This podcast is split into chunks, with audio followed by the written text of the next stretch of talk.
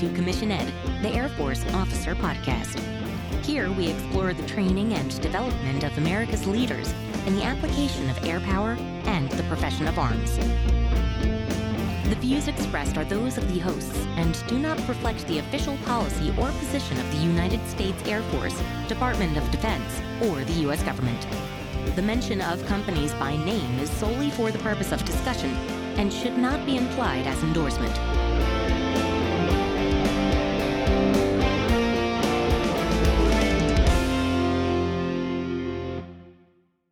Welcome back to another episode of Commission Ed, the Air Force Officer Podcast. I'm Colin Slade. And I'm Reed Gann, and we're your hosts for Commission Ed. Just as we promised in last week's episode, today we are going to bring you an awesome interview with Captain Kirk Saddle Morrow, where we discuss ENJJPT. Colin, this has been a highly requested podcast episode. Not just highly requested, the most highly requested topic interview from all of our audience. And rightly so. A lot of the pilots that we've brought in to talk about their experiences have passed through this program. And anybody who knows about the rated career fields is interested in becoming a pilot eventually learns about ENJJPT and the prestige that goes into the selection process, the training that everybody's going to hear about here in a second. So, yeah, totally understand why everybody wants to hear about it. And we're super excited to bring this interview, especially with Saddle, because he's fantastic. Everybody's going to really enjoy hearing from his experiences. Yeah, totally agree. And what a humble guy. He goes into it, but the guy has a master's degree from five years in Stanford. He's clearly highly capable and very talented. Yes. But he doesn't come off that way. And something, too, I think, Colin, one of the reasons this is of interest is we're a competitive bunch. Yeah. We're a bunch of high flying, really high achievers who strive for excellence. And if there's a cut to make it in the Air Force and a cut to make it to be a pilot, and there's another cut to get to NJEP, boy, people want to try for it. Oh, yeah. And that's one thing I love about being an airman. But yeah, really looking forward to it. And I think with that, we should turn it over to Colin Slade and Captain Kirk Saddle Morrow. All right. Saddle, welcome to the show. We are super excited to have you. How you doing tonight? I'm doing great. No, thanks for having me. It's a pleasure to be here. Yeah, I have to say up front that the topic of ENJJPT, Euro NATO Joint Jet Pilot Training, is the most requested interview that we've had so far in almost a year and a half that Reed and I have been doing this podcast. So people are so dang excited to hear from you, Saddle. Well, I just hope that I can provide some valuable information for those who are interested in the program. I will certainly do my best. Yeah. So this is also going to be good for me because I mean, I know what ENJJPT is. I at least know the acronym and I know that it's located at Sheppard Air Force Base in Texas, you know, beautiful Wichita Falls, right? but that's about the extent of my knowledge. We have interviewed a number of different flyers on this show. Many of them have gone through the ENJJPT program, but I really don't know that much about it. And I know our audience is excited to learn more. So this is going to be a great conversation. I'm really looking forward to it. But before we get into any of that, let's learn a little bit more about Saddle. Give us your background, where you're from, what led you to join the Air Force, how did you uh, commission, how did you earn your wings, what was all that like, and then we'll go from there, okay? Sure. Yeah, absolutely. Well, I grew up in an army family. My dad, yeah, I know, right? Uh, yeah, my dad was a West Point grad and Okay. did a full career in the army. So I, the first, what, six years of my life, we moved around like five times, I think it was. So that was kind of my experience as a young kid. And my dad retired from the army when I was in elementary school. And I ended up settling in Colorado Springs. Okay, cool. So spent most of my school years there in Colorado Springs, very close to the Air Force Academy, and got you know some of that exposure uh, growing up. And was trying to figure out what I wanted to do for college, but just by virtue of being in a military family, just figured that was something that was meaningful to me. And I started to gravitate toward the Air Force side of the house, thinking about a pilot pipeline potentially. So for colleges, I was fortunate. I got accepted into Stanford out in California. okay. So went to Stanford and did ROTC crosstown at San Jose State University. So I did a full, actually five years of ROTC there, five years of college, and then commission. And out of ROTC commissioning, I picked up pilot slot and was lucky to get an ENJJPT slot as well. So Okay. Very interesting. So, just want to make sure I understand this. You got accepted to Stanford That's right. So that's where you went to school, but you did ROTC at San Jose. That's exactly right. Yeah, for colleges, like not every college will have an Air Force ROTC program. Right. If there is an ROTC program that's nearby several colleges, then students at all those colleges will commute to one central location to experience ROTC and then commission from there. So that's what I did basically. I went to college, did my courses at one place, and then drove 35 minutes down the road a few times a week uh, to participate in the ROTC gig. Yeah. What was that experience like having to commute to a different campus, not your own, not your university, in order to participate in the ROTC program? It was certainly an interesting experience in some ways. I would say it was it caused me to grow up for sure because yeah. it just added some complexity to the college experience that I had to figure out. Yeah. And there are more complexities to it actually that are probably worth going into here on the podcast. But like freshmen at Stanford aren't even supposed to have a car. Oh, really? I had to figure out early on, like, how am I going to commute down to San Jose State and this whole thing. But at the end of the day, it was really a phenomenal experience because I was able to have two distinctly separate experiences through college, which I had my college life with my college friends, but then yeah. a really close knit community as well over at San Jose State in the ROTC world. And so I don't know, it was really rewarding on both fronts. And then I was especially lucky as well because my girlfriend at the time, now wife, happened to be at San Jose State as well. So it gave me okay. also an excuse to go down there to see her. And it was a good setup, all things considered. There are definitely some frustrations that went along with it in terms of the commute and all that stuff. But all in all, it was a positive experience. Yeah. See, I was going to say that having to do the commute and overcome all of that additional complexity made you really commit to the Air Force. Like you had to know that this was what you really wanted in order to get through all of that. But then you said that there was a girlfriend there that you were going to go see, and then all of that just went right out the window for me. So I see how things went here. Yeah, no, it was definitely a perk, but you're right. It was challenging. And to be honest, there are a lot of population of crosstown cadets in a detachment is usually pretty thin. Yeah. It does require some extra commitment to do it for sure. Yeah, that was my experience as cadre for ROTC. We had a crosstown that was only 10 minutes away. And even mm-hmm. with that short commute between the two universities, there were far too many qualified and interested people, students, who would have made fantastic officers for the Air Force who just wouldn't do it because they didn't want to have to drive those 10 minutes. Then again, you know, the Air Force is probably better for not having that kind of person among our ranks, right? That's so right. That's probably right. There is a built in filter here, and this is true across all commissioning sources that you know whether it's going to the academy and having to go through all of the application process getting nomination as well as just the whole academy experience the different inefficiencies associated with ROTC and also just the sheer amount of time and Herculean effort that's required to get into OTS. All of these things serve as a filter for people who have to be truly committed to becoming an officer and serving the country, or you're just never going to get in, right? Yeah, it's just like a built in screening process of sorts. Yeah, no, I agree with all that. Well, very good. So while you were going through ROTC, what did you study?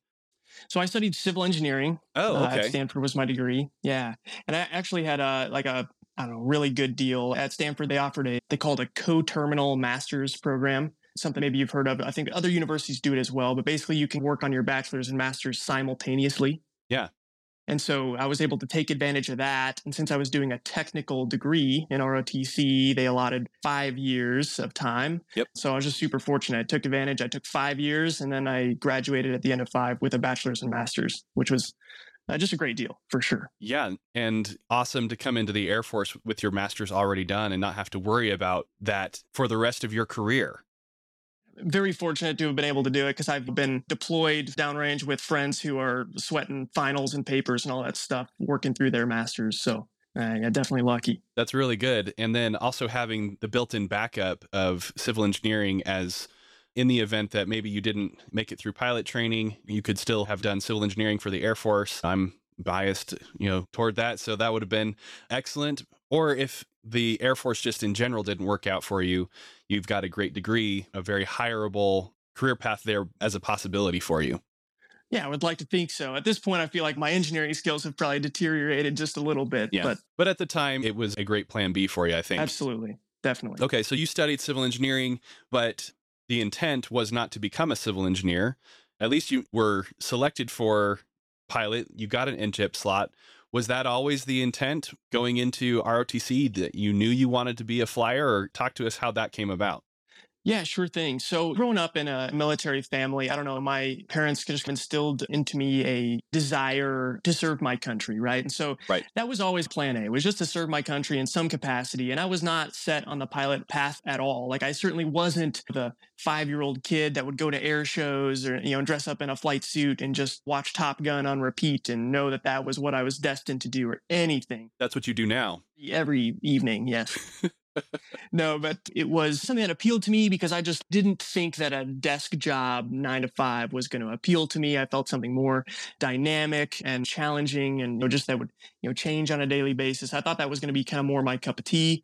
And it was more like it wasn't really from the, the outset of ROTC that I was thinking about doing that. I was just exploring options, thinking about it. And it really wasn't until it was time to apply for rated positions that I said, I think I would enjoy this pilot route. So I'll go ahead and put in for it. Yeah, and you know, you were probably 21 at the time and yeah something like that and yeah. had your whole world the rest of the next 50 years of your life completely plotted out you knew exactly what you wanted to do right well not really i don't know not really it was it's it, it yeah.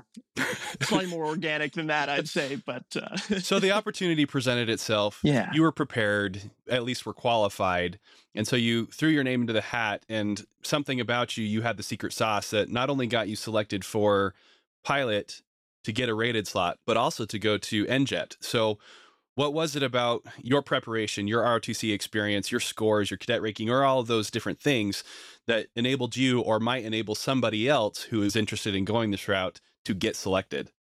Yeah, uh, that's a great question. I would say you got to be committed and you got to do your best are kind of the vague simple ways to go about it and i think there's a lot to be said for the expression you got to make your own luck okay yeah and so I don't know. The way I approach most things in life is that I just try to never have a door closed to me. You're right. So I just worked really hard in ROTC. I, I tried to be you know, a good team player, try to learn the skills that they were teaching me at the time, try to get them down cold. If it was memorizing quotes by whoever it may be, you know, John I was trying Stuart to, Mill. yeah, exactly. You know, you just try to do well at whatever the task is at hand, such that you start to stand out a little bit, right? And maybe then you get trusted with a leadership position. Yeah. That you have the opportunity to excel at. And so there's an element of just doing well in the actual ROTC program, right? And excelling amongst your peers. But I think the key to success in doing that is to just be a good person and a good teammate. Never ever trying to step on the other folks around you to get there. Just contribute, you know, is kind of I think the key on that on that side of it. That one I'd say is a little bit more difficult to control. The easier things to control are the other components of your like cadet score, cadet ranking, which include Yeah. GPA. I think a lot of people discount just how important your GPA is Right. when it comes to like your ranking and stuff. So if you want to set yourself up for success, then do well in your classes, which is, Yeah, you know, unfortunately, Yeah. the Air Force is one of the few places on planet Earth that actually cares about your GPA. true. but you know, we need to have something to differentiate the candidates, and that's a pretty standardized one that has yielded, frankly, pretty good results for better or for worse about the actual GPA itself and what it may mean. But those who have a high GPA tend to do pretty well in the Air Force. Yeah, I'd agree with that. I mean, I, I suspect that there would be some correlation with folks with decent GPAs and you know who perform well in really any job, probably with the Air Force, and, and obviously exceptions to all that. But that's just something that I think you can make your own luck there, right? If you can do well on just in classes, that bodes super well. And then along those lines as well as physical fitness, right? Just keep your physical fitness high, kind of set the standard for your peers in ROTC, which helps you stand out in that regard. And then also the PT score, I, I think, is a substantial portion of your cadet ranking. So all those things. And then I think the other like little components of your cadet score, at least when you go up for these rated boards, is the uh, the silly PCSM score, I think they call it. Yeah, Pilot candidate selection method, I think is that is exactly right. Yep. all right, nailed it. So I think there are a few things that go into that, like your AFOQT, like pilot and nav scores. Yeah.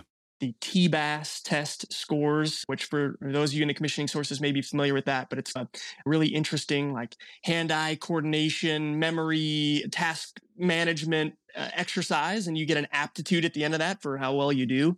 Yeah, and that stands for the Test of Basic Aviation Skills, the TBAS. Yep. There you go. And then the last component I think is just how many flight hours you have. And so Like, honestly, I knew a lot of guys in ROTC who would go into taking like the AFOQT or something without having looked at a study guide or prepared right. for it or something like that. And I just think if you're serious about pursuing pilot training or an INJIP slot, then you need to make your own luck and dive into some study guides, ask people who have taken it for uh, recommendations and whatnot. And even the TBAS test, even though it's a real time aptitude thing, there's some information out there that can help you set up for success on that stuff. So if you make your own luck, don't go anything cold. I think that's what's going to set yourself up for success for a high cadet ranking and the best shot at grabbing a pilot slot and ultimately maybe an INJIP slot as well. Yeah, absolutely. Reed and I talk all the time about controlling the things that you can control and just accepting the things that you cannot. And I think that calling it making your own luck is a very similar way of describing the same principle that people need to prepare, be deliberate, make the effort on the things that actually matter that they can control. And then everything else, it's out of your control. And so there's nothing you can do about it you don't get to decide the commander's ranking. The 05, the 06, they're the ones that will choose the difference between a number one and a number two. And you don't get any say in that. Right. No, totally. And everything you can do to make your own luck. Uh, and another saying that I don't know, I hear a lot with my peers here in the Air Force and whatnot is timing is everything too. Yeah. You just never know what timing is going to throw your way. Yeah. In terms of how many pilot slots are available or what's going on in the world. So you got to set yourself up and then hope for the best kind of thing. Absolutely. Okay, so it worked out pretty well for you. You managed to, again, not only get selected for pilot, but to go to ENJJPT. And then you can talk us through the basics of your career up to this point, but now you're back at ENJJPT again, right? That's right. So, yeah, walk us through how that happened. Yeah, sure. I ended up attending ENJJPT for pilot training, and out of ENJJPT, my assignment was to go fly the F 15E Strike Eagle. Okay, cool. So after my time at ENJJPT, which consists of like the pilot training program until you get your wings, and then followed by the Introduction to Fighter Fundamentals course, which is immediately after pilot training, which just bridges the gap between basic airplane flying to a little bit of tactical introduction moving into an actual fighter platform. So yeah. did those things and then on to B course, we call it, or the FTU, the formal training unit in the F-15E, which was uh, at Seymour Johnson Air Force Base in North Carolina. Yep. And then we've had a few guests on the show that were or are currently there. Yeah, no, that's right. I know some of those names. Uh, yeah, I got Morgan Curridon is, I think, maybe just finished. Yeah. At this point, Slider Haymond is back or was back anyway, and then yeah, he's an instructor there, at least it w- was at the time that we interviewed him. Yeah, and then Wham Reasoner, I think, is another Strike Eagle guy you guys have had on. Yep. All great folks. Which is also to say that the Strike Eagle community is actually pretty small. That you're going to know the majority of people, or you cross paths with most um, people in your year group at some point. Very true. Very true. Which is one of the cool things about it. Yeah, so I went to about nine months worth of uh, the B course there in North Carolina, and then was lucky to get an assignment for an operational tour in England at RAF Lakenheath. Okay, cool. Uh, which has the Strike Eagle. So my wife and I went over there, enjoyed about three years and three months in England, and got to travel all around and have some really rewarding operational experiences in the Strike Eagle. And at the end of that assignment, that's the first time in the pilot training pipeline, if you will, that after your first operational assignment, at least in the fighter world, is the first time you have a little bit more flexibility, if you will, or a little bit more say in what you might want to do next. Yeah. And I don't know, in the fighter world, for whatever reason, for better or for worse, it's like a little taboo to come back to white jets, we call it, or come back to training. Yeah. But to me, it sounded like a pretty cool job to come back. And so now I'm an instructor in the Introduction to Fighter Fundamentals course here at Sheppard in the ENJJPT program, and I'm loving it. I think it's a great job, super rewarding for sure. Yeah, very good. And how many years have you been in the Air Force up to this point? I am somewhere closing in on nine years, I think, at this point in the okay. Air Force. I cool. believe. Yeah. So in that amount of time, you've obviously you spent two years doing the training piece. And then you had that time at Seymour Johnson. You spent some time at Lakenheath doing the operational thing. And now you're at uh, Sheppard, like you just said, teaching fighter fundamentals at ENJJPT. How long have you been there? How much more time do you have there? Yeah, so I have now been here about two years, almost exactly two years to the day, and still have essentially two years to go. So, two years to go in this assignment. Okay. Yeah, before moving on to something new, approximately. Okay. Any inkling on what that might be? That's a great question, Colin. I'm hoping to wake up some morning with an epiphany about exactly what I want to do after this assignment. But the good news is I still have probably another year before I need to know. Okay. Lots of options. So trying to figure it out. I thought you were going to say you were hoping that to wake up one day with an assignment to ACC at Langley to go fly a desk. That, that's exactly what you want, right? Oh yeah. Uh, to anybody listening, that's probably not, but who knows? who knows? We'll see. well, very good. Okay, so let's get into the discussion around NJEP itself. The reason that people are here today, why they're tuning in, they want to know more about NJEP, the program. Okay. What is it? Why does it exist? We covered a little bit of where it is. It's there at Sheppard in Wichita Falls, Texas. But give us, you know, the five W's and the how of NJEP and its mission. Yeah, sure. So NJEP is a kind of a unique pilot training program in a couple of ways. So first, it's unique in that it is specifically designed and focused on training fighter pilots. So the traditional pilot training bases, or I don't know if to call them traditional, just the other pilot training bases, you know, all these students start out in the T6 as the first airplane in pilot training. And then halfway through pilot training, at the end of T6 is, is a track select. And then they all go to either the T1 for folks who are headed to fly heavy type aircraft, cargo, tankers, that kind of stuff. Yeah. And then uh, kind of a, typically a smaller number of folks track to the T 38, which is our fighter trainer jet. And those are folks that are headed to typically fly fighters or bombers. The other bases, Columbus, Vance, Laughlin, all are structured that way. Yeah. Whereas NJEP is specifically designed to generate fighter pilots. So everybody who goes to NJEP will start in the T6, but then everyone tracks into a T38. So we don't we don't have any T1s here at Sheppard Air Force Base, and that's the mission is to train NATO fighter pilots. And that kind of alludes to the second really unique thing about NJEP is that it is a NATO run program for NATO pilot trainees. So the instructor cadre, it's probably, I don't know, ballpark 50% or so American, but then 50% IPs from other NATO countries. So you're walking around the halls with Germans, Italians, Spaniards, Greeks, Norwegians, Dutch, folks from the UK, Canada. Like it's just a full NATO showing at Sheppard both for instructors and students. And so yeah. even the, the folks who come to NJEP for pilot training end up in a class with some Americans, but some folks from all of those NATO countries. And it just ends up being a very unique experience. We're able to build partnerships with the folks that we're fighting the downrange fight with in NATO. Right. So it's just a really unique program in that regard and offers just something different than some of the other pilot training options for you. That is really interesting and very cool to think about that that we are deliberately training the way that we fight. We're not just giving you the skills to operate the aircraft, but we're also giving you the skills to interface with coalition partners, our NATO partners, because it's very rare that we're going to find ourselves in a circumstance where we're operating unilaterally just the United States and don't do anything with other members of NATO. Right. It's unique and it's a very positive thing, in my opinion. And I have examples of times when I've run into one of the guys who was in my IFF, my Intro to Fighter Fundamentals class at Sheppard in a mission planning room at Lakenheath in Heath in England. And yeah. he's a Norwegian guy who we just happen to be like, oh man, hey, what's up, man? How are you doing? Like, all right, well, let's plan this thing and go fly it together. So, yeah, just a very cool, kind of unique opportunity.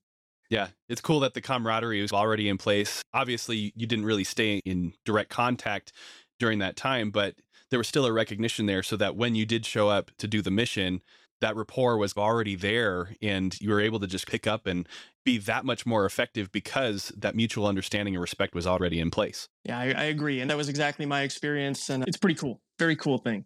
Yeah. So I have to wonder, though, why is the Air Force in charge of this program? Why are we doing this as opposed to maybe the Navy doing this, as opposed to you know, the United Kingdom, the Royal Air Force being the ones in charge? Why are we the ones that are doing it. And maybe that's a little bit above your pay grade to say exactly why that is the way it is, but maybe pontificate just a little bit on why you think the Air Force is taking the overall charge for the NJEP program. Yeah, you know, that's a great question. I, I, do think up front, I think it's probably a little bit above my pay grade and understanding of the big picture. But I, I do know that ENJJPT has been around for quite some time. You know, it's gone like 50 years or something at this point. Yeah. And it's not that we are running it per se. It's like Sheppard Air Force Base is just the host location of this program. And it is not a US Air Force run program. It is a NATO run program. And oh, so, oh, okay. so it is run by NATO and anything when we look to you know change the syllabus or change the training in any way you have to get buy-in from every country that's present at ENJJPT and so it goes to oh. uh, i believe what's called the nato steering committee uh, and they you know it's got a representative from every country that's a part of ENJJPT and they discuss it and iterate the plan and at the end of the day everybody buys in and then the change is made from there. So we're just the host location i guess here. But as to why it's the air force versus the navy that is a good question. And it's not to say that navy pilot training or whatever doesn't have exchange opportunities. And I know that there are also, you know, international students at the other pilot training bases as well. Yeah. So it's not to say that it's entirely unique, but the fact that it is NATO run and has such a presence of NATO instructors and students, it certainly is unique at Sheppard. Yeah, so that's a really good thing that you clarified for me. I didn't realize, I mean, obviously, I don't know that much about it to begin with, but I didn't realize that it wasn't an Air Force program. It is a NATO program, and that it just happens to be housed on an Air Force base. Yeah, that's exactly right. And even like our operations group commander at Sheppard, you know, I'm, I'm not 100% sure on this, but I believe it's always international. Like currently, our operations group commander is a German. Okay it's often either German or Italian has traditionally been the nationality of our ops group commander. But that just allows, like in the chain of command, directly there is an international 06 as just a mouthpiece for the NATO side of the house. So it's fully integrated. You mentioned that the Navy pilot training happens elsewhere and there is an opportunity for international exchange. Are there any Navy pilots that will go through ENJJPT? I believe the answer to that is no. I've never seen one in my time, and I, I, I think not. Oh, that is interesting. And I also am not sure. Like when I say that there are international exchanges in the Navy pilot training, I'm also not sure about that. I'm yeah. assuming that's probably the case. But no, yeah, in terms of pilot training pipelines, yeah, Navy and Air Force don't mix too much. Honestly, we do things slightly differently. Not when it comes to fighting the joint fight, but in terms of the training portion, typically a little bit different. Sure. Yeah. And you're welcome to say that we do it better, right? Well, we'll neither confirm nor deny, but. okay, very good. So we have a better understanding of why ENJJPT exists to begin with. We're focused on producing fighter pilots specifically for NATO, but it is possible to come out of ENJJPT not as a fighter pilot, right? There are some graduates that will go on to fly heavies or bombers or something like that. Yes, absolutely. And I'll go back to our timing discussion. Just a lot depends on timing and needs of the Air Force, right? So there have been times like traditionally, uh, ENJJPT is definitely a fighter centric program. And when the nation, and specifically now the, the U.S. Air Force really is what I'm speaking to, the other nations, you'll do their, their assignments slightly differently. But for the U.S. Air Force, hey, when we need fighter pilots, which right now we do need fighter pilots, the vast majority of drops are indeed for fighter aircraft. And the heavies are fewer and further between. Sometimes, and not always, but sometimes when an individual gets a heavy platform like a C 130, C 17, something like that, sometimes when you get to the end of the program, like they're constantly doing evaluations and determining your aptitude for follow-on training and all that stuff. And for yeah. for someone who's maybe just struggling a little bit, they determine you know the platform that's best suited for that individual. And sometimes it's not a fighter platform, but what is maybe this is a perfect opportunity to clear up one kind of uh, bad piece of information that's been floating around. Okay.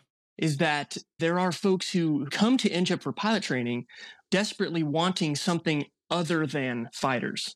And they're being told by their commissioning sources, like, well, hey, no, go to ENJJPT and compete with the best, get the highest quality training there is, uh, and you can still get your C 17 or you can still go to special operations at the end of the day. And while yeah that is a possibility since it's a fighter focused program. If there are only fighters available in the drop, even if you from day one said, I want to go fly a special operations platform or a C 17 or something, yeah. you may at the end of the day be stuck flying a fighter. So I think there's some gouge out there amongst the commissioning sources that know, people are encouraging people to come to ENJJPT, even if they say they want to fly something other than fighters. And I would recommend against it because what we've been seeing lately is folks go into fighters who didn't necessarily end up wanting to go to fighters.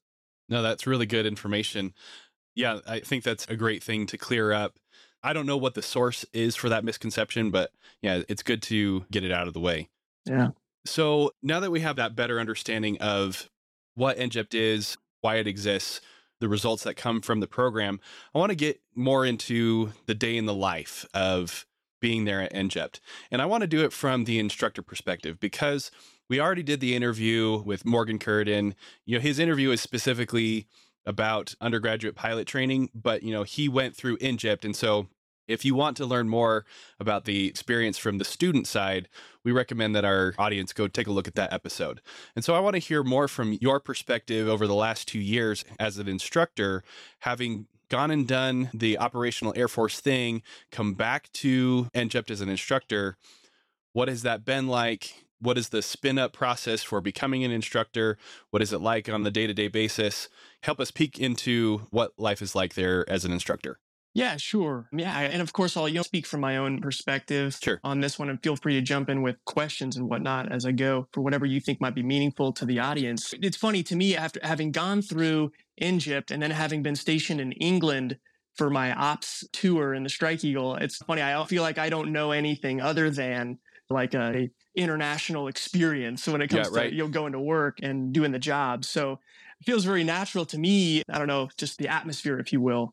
But yeah, coming back, you're starting with the basics of how do you become an instructor when you get back to ENJJPT. Well, I alluded to it before. There are two pilot training programs within ENJJPT, I guess you could say. One is the kind of the UPT side, which is just the pilot training where folks are going from the T6 to the T38. And so if you come back as an instructor to ENJJPT, you may be a T6 instructor pilot or a T38 instructor pilot on the UPT side. Okay. Or in my case, I am instructor pilot in the Introduction to Fighter Fundamentals course, which is the one that the students go to right after receiving their wings, after completing the T 38 phase of training.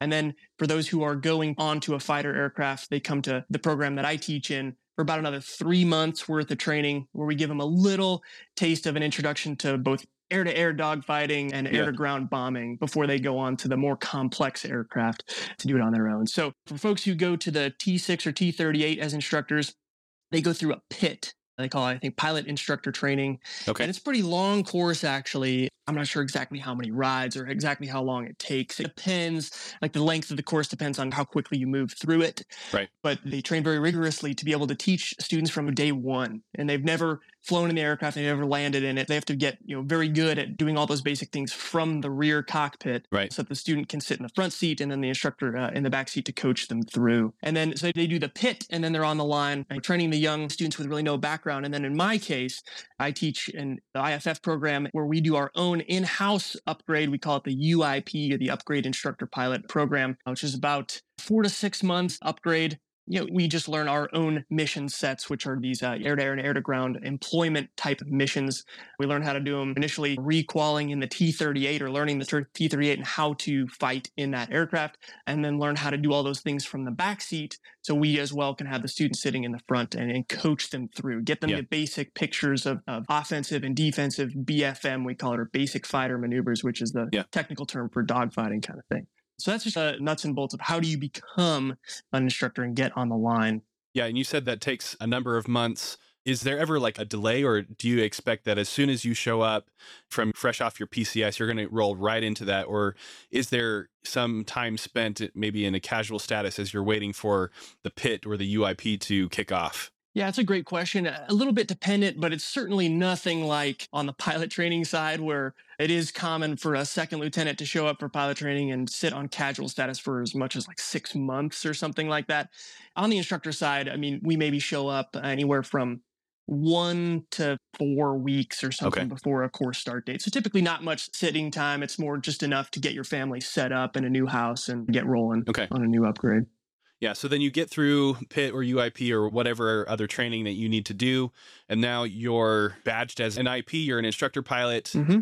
What happens now? What is the day in the life like for an IP? Well, I think it's some differences from the UPT side to the IFF side, but typically as an instructor, we'll fly twice a day. I'd say it's a typical day. Okay. And we'll whatever phase the students are in at the time, we'll you know focus on that one. And you show up in the morning. I don't know. At least on the IFF side, we fly four goes a day, if you call it that. So I'd be an instructor either in the first and third go or the second and fourth go to give you enough time in between your two flights to like grab a quick bite of lunch or something, or at least yeah. make sure you get a thorough debrief in. So you show up to usually the schedule. We've got phenomenal schedulers, and they'll put out the schedule the day before, so you know what you're doing and you can expect uh, and plan around that.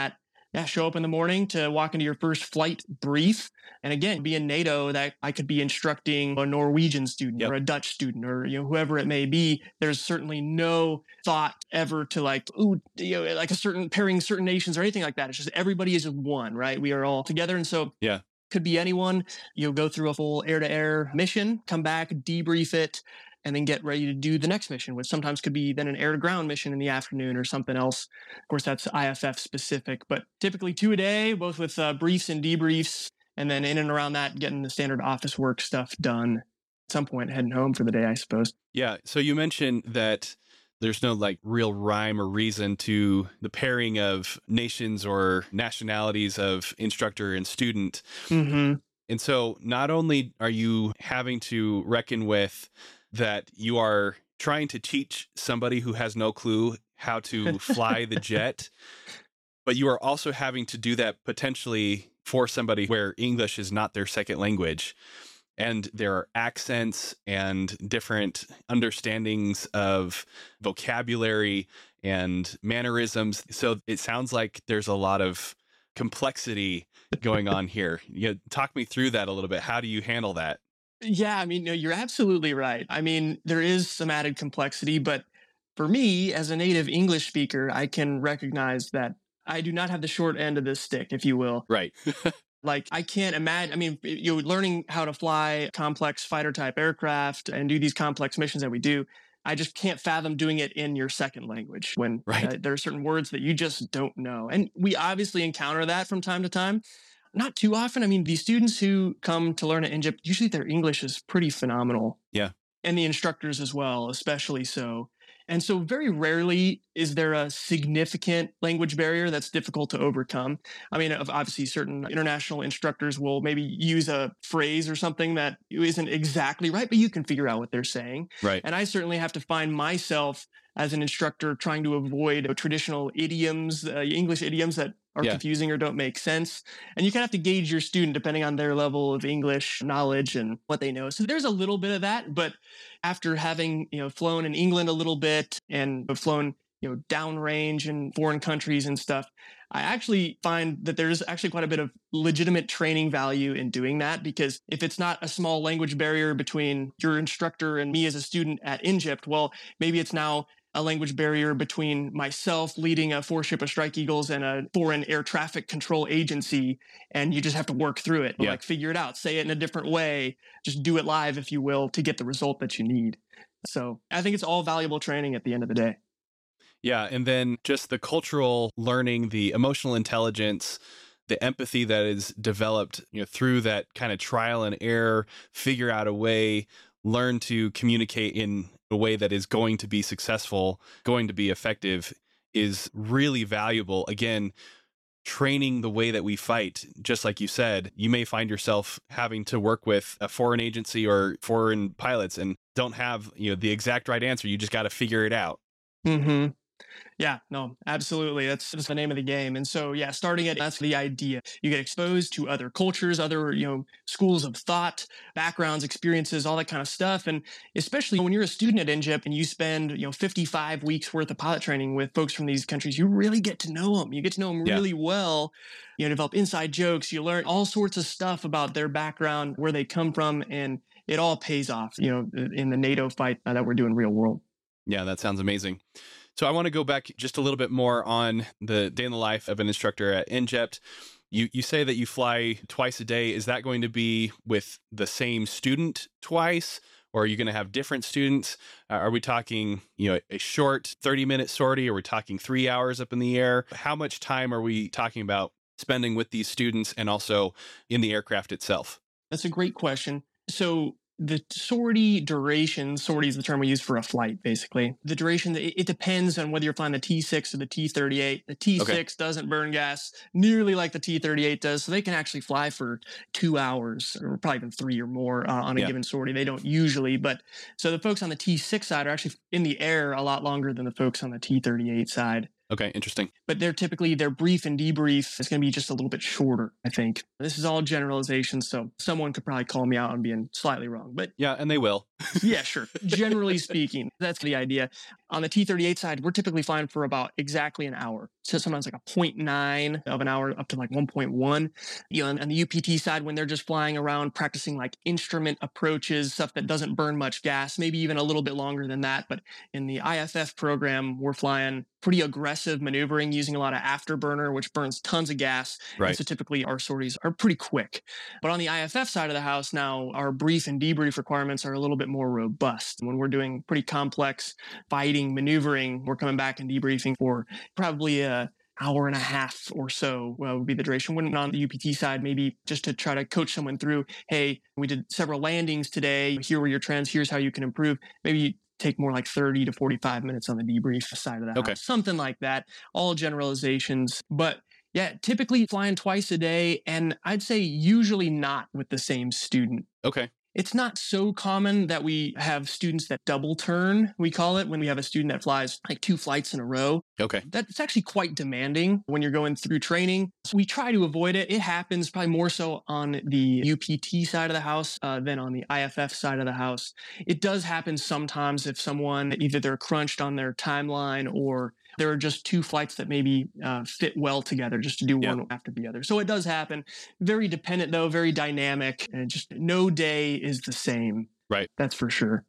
Yeah. So any given day, you're going to see a student from Germany and then a student from Turkey. You're going to be, yeah. again, dealing with those cultural dynamics on the regular and having to figure out how to navigate that multiple times per day. Certainly yeah, it's always going to be different. And so honestly, I think kind of one of the good things about it is like you don't even really think about it. Yeah. Like I never have a conscious thought like, oh, I'm flying with a German tomorrow morning. Like that's just that doesn't really enter my thought process. It's like I'm going to go train that mission the way I always train that mission, regardless of the nationality. And at the end of the day, we you know generate a product that's I mean extremely similar. Like you get a, a German pilot that stands next to an American pilot, it's the same product, you know. So pretty cool in that regard.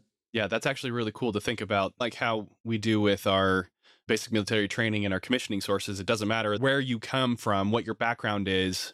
We're going to put you through this training program and we're going to get a similar product regardless of the input. The output is still going to be high quality and capable of carrying out the Air Force and the NATO mission. Yeah, absolutely.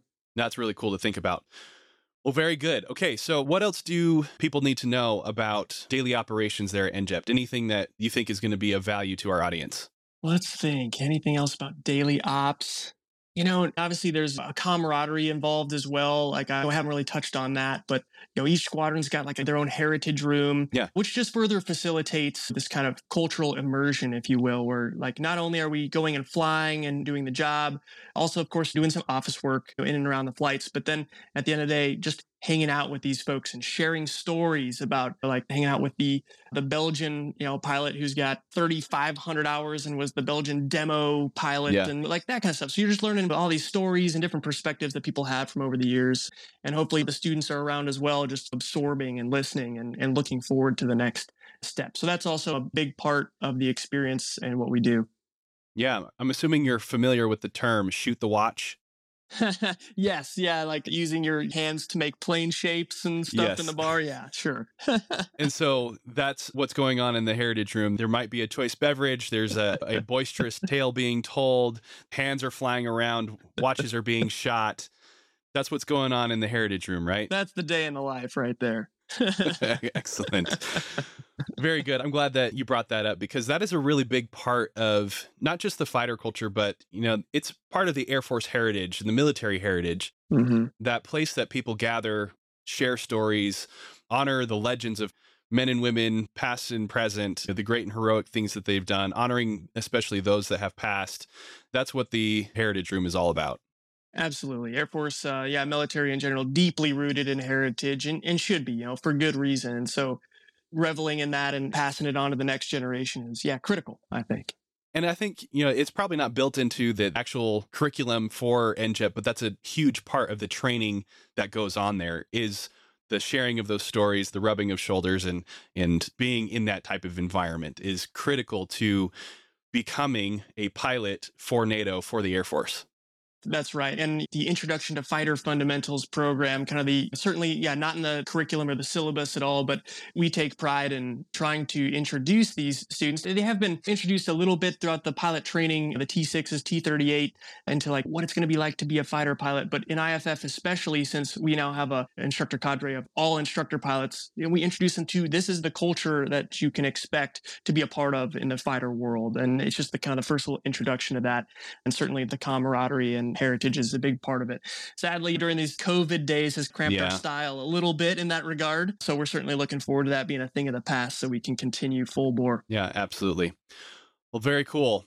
So I want to know now any recommendations that you have for someone who is already a pilot maybe went through ENJJPT, maybe didn't, but is interested in being an instructor there. What are some things that they should be considering? What are some things that maybe they can prepare themselves for in order to get selected and get an assignment there as a IP at ENJJPT? Yeah, well, let me speak first specifically to the folks, whether they went through ENJJPT or not, but folks in the fighter world, like fighter pilots in ops yeah. um, abroad. I can speak in an educated fashion in that regard anyway. So I'll start there. So, in order to have the opportunity to come back and teach at ENJJPT, first of all, in the fighter world, until not too long ago, going back to teach an IFF was as far back as the Air Force would allow a fighter guy to go. They wouldn't allow a fighter guy to go to teach in T6s or T38s, except in maybe in an extreme circumstance. Yeah. So IFF was it. And the keys to the castle in that regard was simply you needed to achieve a four ship flight lead qualification in ops. Okay. We could get into that. It's a whole nother topic. But when you're in the fighter ops life, right, you're going through upgrades, a two ship upgrade, a four ship upgrade, depends a little bit on your community. But yeah. And then an instructor pilot upgrade is the end of that spectrum. But if you achieve at least a four ship flight lead upgrade, now you are qualified to go back and be an IFF instructor. I think there also is an hours minimum. Yeah. And I honestly, I don't know what it is. I think it's 500 hours, but I'm not 100% sure. And so there are waivers for folks that are just shy of that, but trying to get some hours and get a four ship qual would allow you to come back to IFF. I think, though, things are changing. They always are, right? That's the norm, right? Because I think that the latest assignment that just dropped for fighter folks abroad actually has a lot of folks going back to be T6 instructors or T38 instructors. And that's the first time that's happened in a while. Okay. So take everything that I'm saying right now, listeners, with a grain of salt, because it just changes every, you know, three to six months. There's something different that's happening. So as with anything, I'd say, Colin, like for even non-fighter folks and whatnot, I think the general rule of thumb is simply if you can you know, do well, right? In whatever position you're in, you're always going to have a little bit more sway on what you'd like to do next. So I don't know. I feel like that's the most basic term, but you know, for folks you know out there in the heavy world right now, I'm not sure exactly what their VML looks like or their assignment yeah. list and opportunities, how many there are, or exactly what the key to the castle is if that's what you want. So it's hard to say, but that's a start anyway. I think it would be easy enough to just say it's exactly the same as getting selected for ENJJPT as a student. You can go back to what you were saying earlier about making your own luck. That mm-hmm. you need to demonstrate that you're committed to the ENJJPT community or at least what it stands for. Producing the best possible fighter pilots for the Air Force and for NATO, controlling the things that you actually can control and accepting the things that you cannot. Demonstrating that you are someone who's going to contribute to your community that you're going to be a team player. I mean, these are the same things, the same principles that hold true for getting selected to be a student at ENJJPT, being an instructor at ENJJPT, being selected for any possible career development opportunity that is out there in the Air Force or in the military, just in general. The same things hold true. Yeah, agree. No, it's 100% true. Agree on all accounts. Great. So I want to end our discussion here on ENJJPT, giving you the opportunity to share any sort of highlights or maybe silly lieutenant stories obviously protecting the innocent here no names need to be shared but give us a good story maybe even shoot your own watch while you're doing this. Uh, tell us about something that sticks out in your mind from your two years now there as an ip at ENJJPT oh man that's uh That's a good one. That's open ended and mm, it's flooding back tons of little memories along the way. I mean, you're not dead yet, so it can't be that bad. Uh, oh my goodness. Well, I tell you what, I'll start with one story that involves me almost dying, I suppose. It's funny if the individual who I was flying with on this moment listens to this, I want him to send me a note on Facebook so we can reminisce about this moment. But yeah, okay. Well, so actually, it goes back to my very first flight as an instructor. Awesome. So I had just finished the instructor upgrade. And so I get sent on the line to do what we call a DB1 sortie, which is the first defensive BFM ride that the student experiences. And what that means is now we're doing BFM, basic fighter maneuvers, air to air engagement, except that the student is now the defensive aircraft. They're in a bad spot and literally the bandit is on their six o'clock, right? Yeah. So like they're behind him and now we're trying to teach the, the wingman, we'll call them wingmen because they have wings now, but they're just upgrading to become, you know, a fighter pilot. So I'll call him a wingman. Yeah. So wingman, he's sitting in the front seat, I'm in the back seat, and he is now trying to not get shot by yeah. the bandit. Okay, that's the idea. So, first of all, this is an adventure sortie because this is the first time that they're doing this. They're trying to fly specific parameters while they're literally twisting around and looking behind them. Yeah. They're pulling G's, they're exhausted.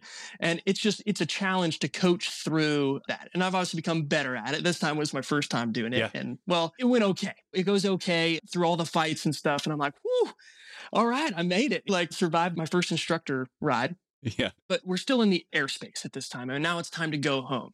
So I take a deep breath.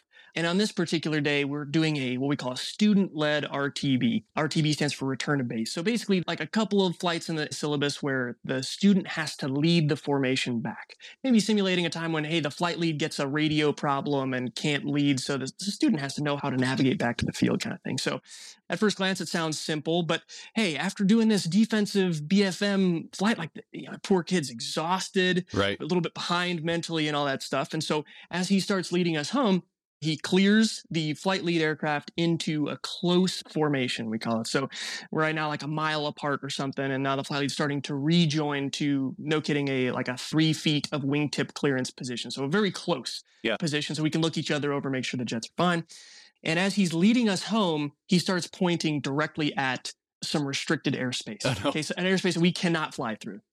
And so I'm sitting here as the instructor. I'm like, okay, how do I coach the student through, right. like recognizing that he can't keep pointing us straight and all this stuff. And so we talk about it a little bit. And then finally, the light bulb turns on. He realizes, oh, I do have restricted airspace there, and I need to turn the formation away from that immediately.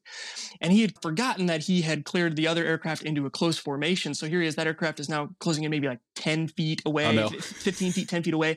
And as he sees that restricted airspace, he freaks out a little bit and does an aggressive turn like immediately directly into the aircraft that's now only about 10 feet away from Whoa. us. And it was almost so rapid that I didn't even have time to react and take the aircraft. Fortunately, the instructor in the other plane, you know, saw that moment happen and pulled away maximum G to get out of the way and that was my first ever experience flying with a wingman. Uh, so that was uh, my first experience, and my probably still to this day my closest near death experience. And I came back, my world was uh, rocked a little bit, if you will, and I ended up having to hook my first student ever. Hook is the term we use for like failing a student on a ride, basically for causing an unsafe situation. Yeah. that was one that stuck with me to this day. Glad you're still here. I'm assuming that student pilot made it through and he's still totally. with us. Okay. He totally, or she you know, yeah. don't want to you know assume anything. no, he's a great guy, great pilot, and got through the program mighty, mighty fine. But that was just one moment that sporty to say the least. yeah. Well, very good. I mean, there's so much more that we could get into two years there at ENJJPT, not including your time there as a student as well. So we'll have to pause it there, but also open up the opportunity for um, members of our audience to get in touch with you. And so, if they do have questions, if they do want to ask you a little bit more, either from the perspective of being a student or being there as an instructor, how do people best get in touch to ask those questions? Yeah, well, I am first of all more than happy to answer those questions that anybody's got on any end of the spectrum there. I mean, I'm around, I'm on Facebook, so people can look me up there. That'd probably be the easiest way, knowing my name. They can look me up and uh, send me a direct message or something like that. Just search for saddle. You'll be the only one that pops up, right? uh, yeah, I don't know. I, I, don't think I have my call sign on my Facebook. I, I, don't outright identify myself as a fighter pilot through and through. I'm a, person uh, as well. But but yeah, Kirk Morrow is my name, so I can be looked up there. And then of course, if a friend of a friend or something, happy to pass my phone number, email address, or whatever as well to get in touch with me. Yeah, very good. And also anybody that's got access to the global, they can look up your email address there. Certainly. And if yeah. nothing else, they can send their questions to Air Force Officer Podcast at gmail.com. We'll be happy to field those and forward them on to you. Okay, Saddle, this has been fantastic, but I've got one last question for you to wrap this up. What does it mean to be an officer? Oh, yeah, threw that one on me. Being an officer, you could take it any number of directions, but to be an officer is to lead by example. I think you like live the values that you try to exemplify to your subordinates, to your friends, to your family. Like I said, be a good person, be a good teammate, be a you know, person of integrity. And I think all that kind of aligns itself to be able to get the mission done. And in a team sense, whether that be the folks in your flight, you know, the folks in all of NATO or whatever, live by upstanding principles and whatnot. And yeah, I think that then creates a foundation to be able to work together and then get the mission done day in, day out. Yeah, absolutely. Being a person of integrity, having that high moral character is critical to mission execution. It's not just being competent at the stick. It's not just being able to read a chart, recognize a pattern, put together a fantastic PowerPoint presentation, whatever your skill set is. You have to have that integrity in place. Otherwise, things are just going to fall apart. Yeah, absolutely. Very good. Thank you so much, Saddle, Captain Kirk Morrow. It's been a wonderful pleasure to speak with you, get to know you, learn a little bit more about ENJJPT. This has been super valuable for me. I hope it's been valuable for you and for our audience. Anything else that you want to leave with us before we wrap up here? Nothing else. It's been a pleasure to be here. Thanks so much for having me. Yeah, I had a great time. Thank you very much. So, Reed, what did you think of the discussion with Saddle? It was good. I've sent a few students to ENJJPT. I've known some people that have gone through, but I've never really sat down and listened and heard what it is about that organization and that training that makes it special. So I really appreciated that background and information. I certainly learned a lot. Yeah. I've heard about ENJJPT through my time in Air Force ROTC. It was something that got brought up every once in a while in the operational Air Force, but this interview really opened that up and made it clear to me why ENJJPT is so important, not only to the Air Force, but in the broader context, especially if you think about our episode from last week, NATO and what we're trying to do with our coalition partners. Yeah, exactly. I was just going to say it really builds. And what better thing to continue us on in this idea of how to develop ourselves? You know, Saddle's definitely thinking about that and trying to get as good as he can at his craft and some of the lessons he taught just they apply everywhere. But before we go into those ideas, I wanted to talk about how OTS does ENJJPT selection. Okay. Because, you know, there may be some out there who are pilot selects and they're headed to OTS and ENJJPT is an option for them. Now, when I was there as a student and then when I went back as an instructor, OTS got roughly one ENJJPT slot per class. Now, that was not a guarantee. ENJJPT had allocated OTS a certain number of slots per calendar year. And depending on the number of classes, depending on the throughput and requirements and that sort of thing, they would usually select one student from the class per class to go to ENJJPT. And Reed, real quick, when you say class, give us an idea of how big that pool of candidates is. Yeah. So we would have six line officer training classes a year remember now they've merged what used to be that commissioned officer training and the line officer training. They've merged that into one thing. So I'm not really sure how that's shaken out. But we would have about six classes a year when I was an instructor at about 250 per class. Okay. And the composition of pilots to other, it really depended, but we were training a ton of pilots. Yeah. We were hiring. That's a perpetual need. Saddle goes into that when he talked about how important assessing and recruiting flyers are right now. So you were usually competing against at least 50 to maybe even 150 folks there at OTS per class for these spots. And the way it worked is we would give a small, short brief. Usually we'd send it out via email or answer questions to all of the pilots and say, hey, you're a pilot select. You have an opportunity to apply for this. Here are the application requirements. those were largely driven by the OTS commandant.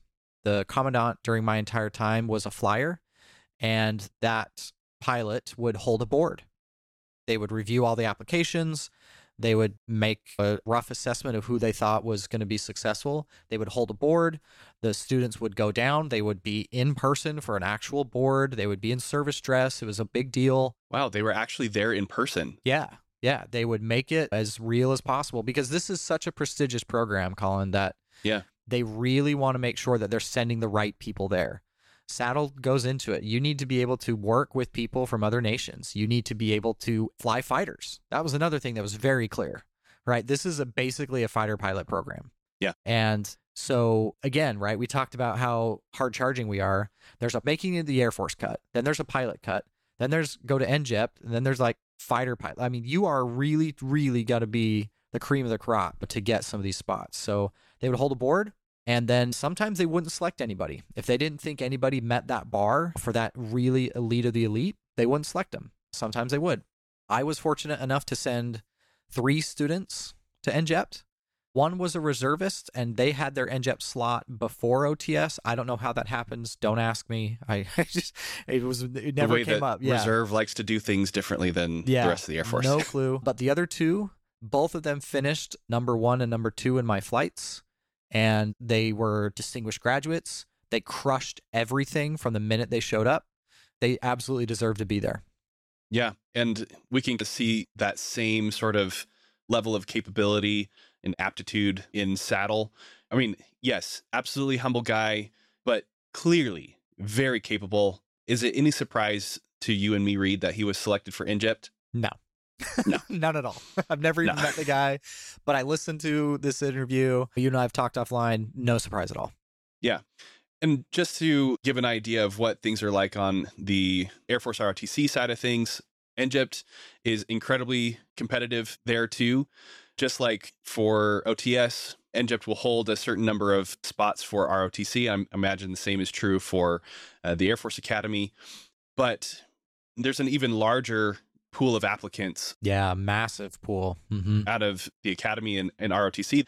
And so it actually ends up being that OTS gets far more ENJJPT slots than per person, per candidate Yeah. than the academy and Air Force ROTC. hmm But let's put a caveat on that, right? Yes.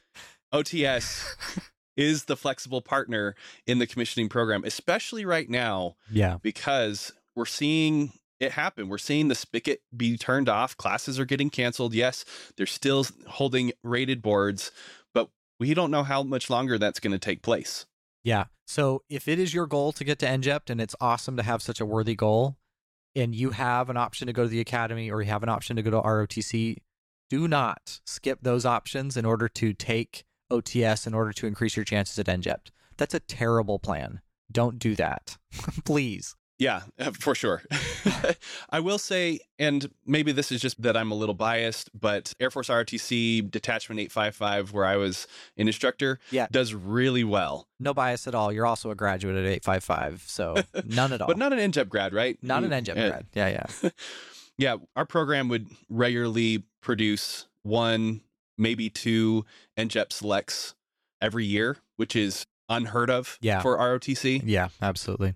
I mean, I don't know exactly why that is. I could speculate, but you know, just to keep from making an enemy out of you, Reed, I'll I'll keep those comments to myself. I went to a rival school, shall we say, right? Anyway, so the point of all of this is to show that ENJJPT is extremely prestigious and there are multiple layers of selection that you have to go through in order to get selected for it. And we talked about this with Saddle, like how does somebody get selected for it? And you know, I really appreciated the level-headedness that he brought to it Mm-hmm. he talked about making your own luck and he said there are basically three things that go into this there's your commitment there are the things that you can control and then your what you contribute back to the air force essentially he was saying the same thing as we have been saying for over a year now that you have to find the things that you can control and just control the heck out of them Yeah. but then accept the things that you cannot Mm-hmm. Yeah, absolutely. And Colin, we think it's worth pointing out we recognize that some folks are going to have to make a little bit more luck for themselves than others. Yeah. You know, the number of things that some people can control may be higher for some than it is for others. For sure. And there's not a whole lot we can do about that, but it's going to take some effort on your part. Oh, yeah, absolutely. Because there's however many people who want to be part of this, Mm-hmm. just to begin with, it's a huge number of people that are interested in it. But then, yeah, I mean, let's own up front what people are up against in a lot of these circumstances. There are both conscious and unconscious biases against certain groups of people who want to not only become an officer in the Air Force, but then to go become a pilot and then get selected for ENJJPT. They have to continually fight against these things that these headwinds that are keeping them from being selected for these different opportunities. And we have to recognize members of our audience who are listening to this have to recognize and accept that, yeah, that is the case. Some of you are going to have to work harder than others. Yeah. And it doesn't mean we also have to like it, right, Colin? I remember Sure. General CQ Brown with this focus on on diversity and inclusion and addressing some of these biases that we're dealing with. This is part of our problem, right? This is our Air Force. These are things of our creation to some degree. And he mentioned that in an interview that he gave, you know, a little video that he published, which kind of went viral about how he had to be better than everybody else Mm-hmm. all the time. And we can do better, Colin. We need to do better. Yeah. I mean, we want people who have that kind of mentality, who want to be better than everybody else all the time, but still be able to not burn bridges and still be able to connect with other people uh, like a normal human, right? Yeah. But we need that level of excellence in these programs like ENJJPT for the exact reasons that Saddle described in the interview. We're talking about the communication and collaboration with partner nations with people who do not have English as their primary language. Yeah. And I loved Colin. You asked him, did you think about the nationality or did any of that? And he's like, no, I, we don't even think about it. How amazing is that? Right? That's so inspiring that they just fly. Yeah. They got a student, they got an instructor, they go, they fly, they debrief, they get better.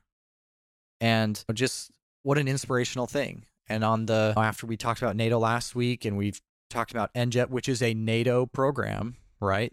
I love that too. Uh, that was something I learned. I thought this was an Air Force thing that we like invited NATO to come to.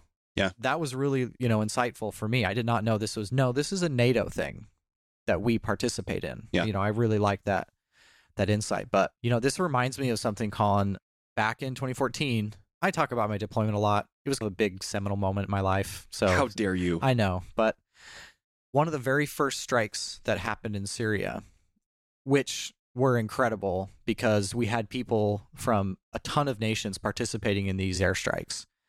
And some of the first strikes, we had people from a bunch of our Muslim nation brothers and sisters in arms Saudi Arabia, Jordan, Qatar, Bahrain, and United Arab Emirates. And one of the flight leads was a Muslim woman. Her name was Mariam Al Mansouri. And she was taking the fight in Syria in an F 16 against ISIS, you know, highly misogynist organization. And that was one of those really important moments where I realized that that is what we're fighting for. Mhm. We are fighting so that that can be a reality.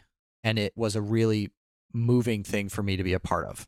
Yeah, I mean, talk about the headwinds, talk about the biases and things that you cannot control that you just have to accept sometimes, but you still find the things that you can control and be successful to the point that people cannot tell you no. Right? Yeah. Like CW Lemoine, right? Mover. He's got his group there all about like make them tell you no mm-hmm. Mm-hmm. this is a perfect example of that.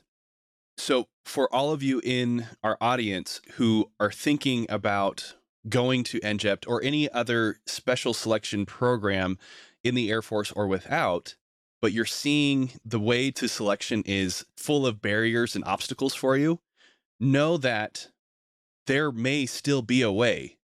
You just have to make your own luck. You have to make them tell you no. Now, understand there are some things that just are not possible. Reed, I'm sorry. You are an intelligence officer. You are never going to be the chief of staff of the Air Force. I, okay, yes, you're right. it's just, it's not going to happen, right? In our lifetime. It's just not going to happen. Yeah. And having that awareness of things that just are not possible is really important. But if there is that inkling of hope, if there is that possibility of something that you want so deeply to happen, then that is where what Saddle has been talking about and what we've been talking about really comes into play. Make your own luck, control what you can, and don't fret the rest of it. Yeah. You know, Colin, something I think that would be really important to bring up right now is, you know, as an OTS instructor, we used to call ourselves the killers of hopes and dreams. and and we did that in jest when it's late at night we're grading papers after a 16 hour day and we have to read another paper on why the A10 should be still in the Air Force. It it was hard to get through those days, but we did. We had the power and authority to sign the form 1 that would get these folks commissioned or not. Yeah. That was delegated to us. And we took that very seriously. And as I look back on that experience, it was really formative. And I think about this Emirati pilot and the, like you said, Colin, the headwinds that she probably had to fight that you and I can't imagine. We are not facing those headwinds. No, we are not. And we recognize that. And so I want to commit to you and, and to our audience that I'm going to be very deliberate in thinking about the headwinds that I may or may not be creating for the people around me, for my brothers and sisters in arms. Yeah. And I want to offer that charge to our audience. I want you to look at yourselves and I want you to ask Am I creating headwinds? Am I making it harder unnecessarily for other people to reach their full potential? And I think as a service, we're not doing that very well right now. And we're trying to get after it. We're not there. But I think we can't just sit here and imagine that, oh, you can work it out because we've shown there is data that some of them just can't, and it's not their fault. It's the fault of the people like you and I, Colin, the white men who are in charge of this, Yeah. that have put barriers in the way, and we got to stop it. Yeah. And we're talking about the success of individuals in their ability to get selected for various programs. But back into the context of NATO, NATO will not be successful. The Air Force, just on its own, will not be successful. And then the United States, and then NATO, these ever larger and larger organizations cannot succeed unless we do better at including people who don't look and don't think like us.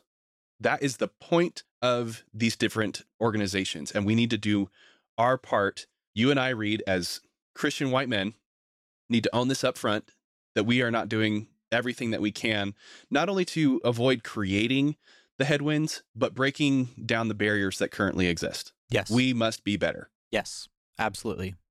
And I'm committing, Colin, publicly. It's something I've committed to personally and privately for a long time. But I think there's some real value in saying it out loud and being held accountable by others. Yeah. I'm going to take action in this. I am going to work actively to get better because what we are doing is worth it. When I see a woman wearing a hijab walking to an F 16 and killing terrorists, that's winning. That's what it looks like. Yeah. And I want to be a part of that. And I want people to identify with her and say they want to be a part of that. And that's what I want to be a part of. Absolutely. Sorry, I got a little emotional there, but it matters. It's worth it. Yeah. The emotion is real, it's raw, and those are the kinds of things combined with some real intellectual rigor and thought is what's going to get us there. So I think that's a great place to leave it. Again, thank you to Saddle for taking the time to share his experience with us, providing the substance for us to have a discussion around to eventually end up at this all important topic of we need to do better for our brothers and sisters, regardless of their background, their color, their ethnicity, or anything like that, and regardless of their nation, right? We need to support others outside of the United States every bit as much as we do on the inside. And that will conclude this week's episode of Commission Ed.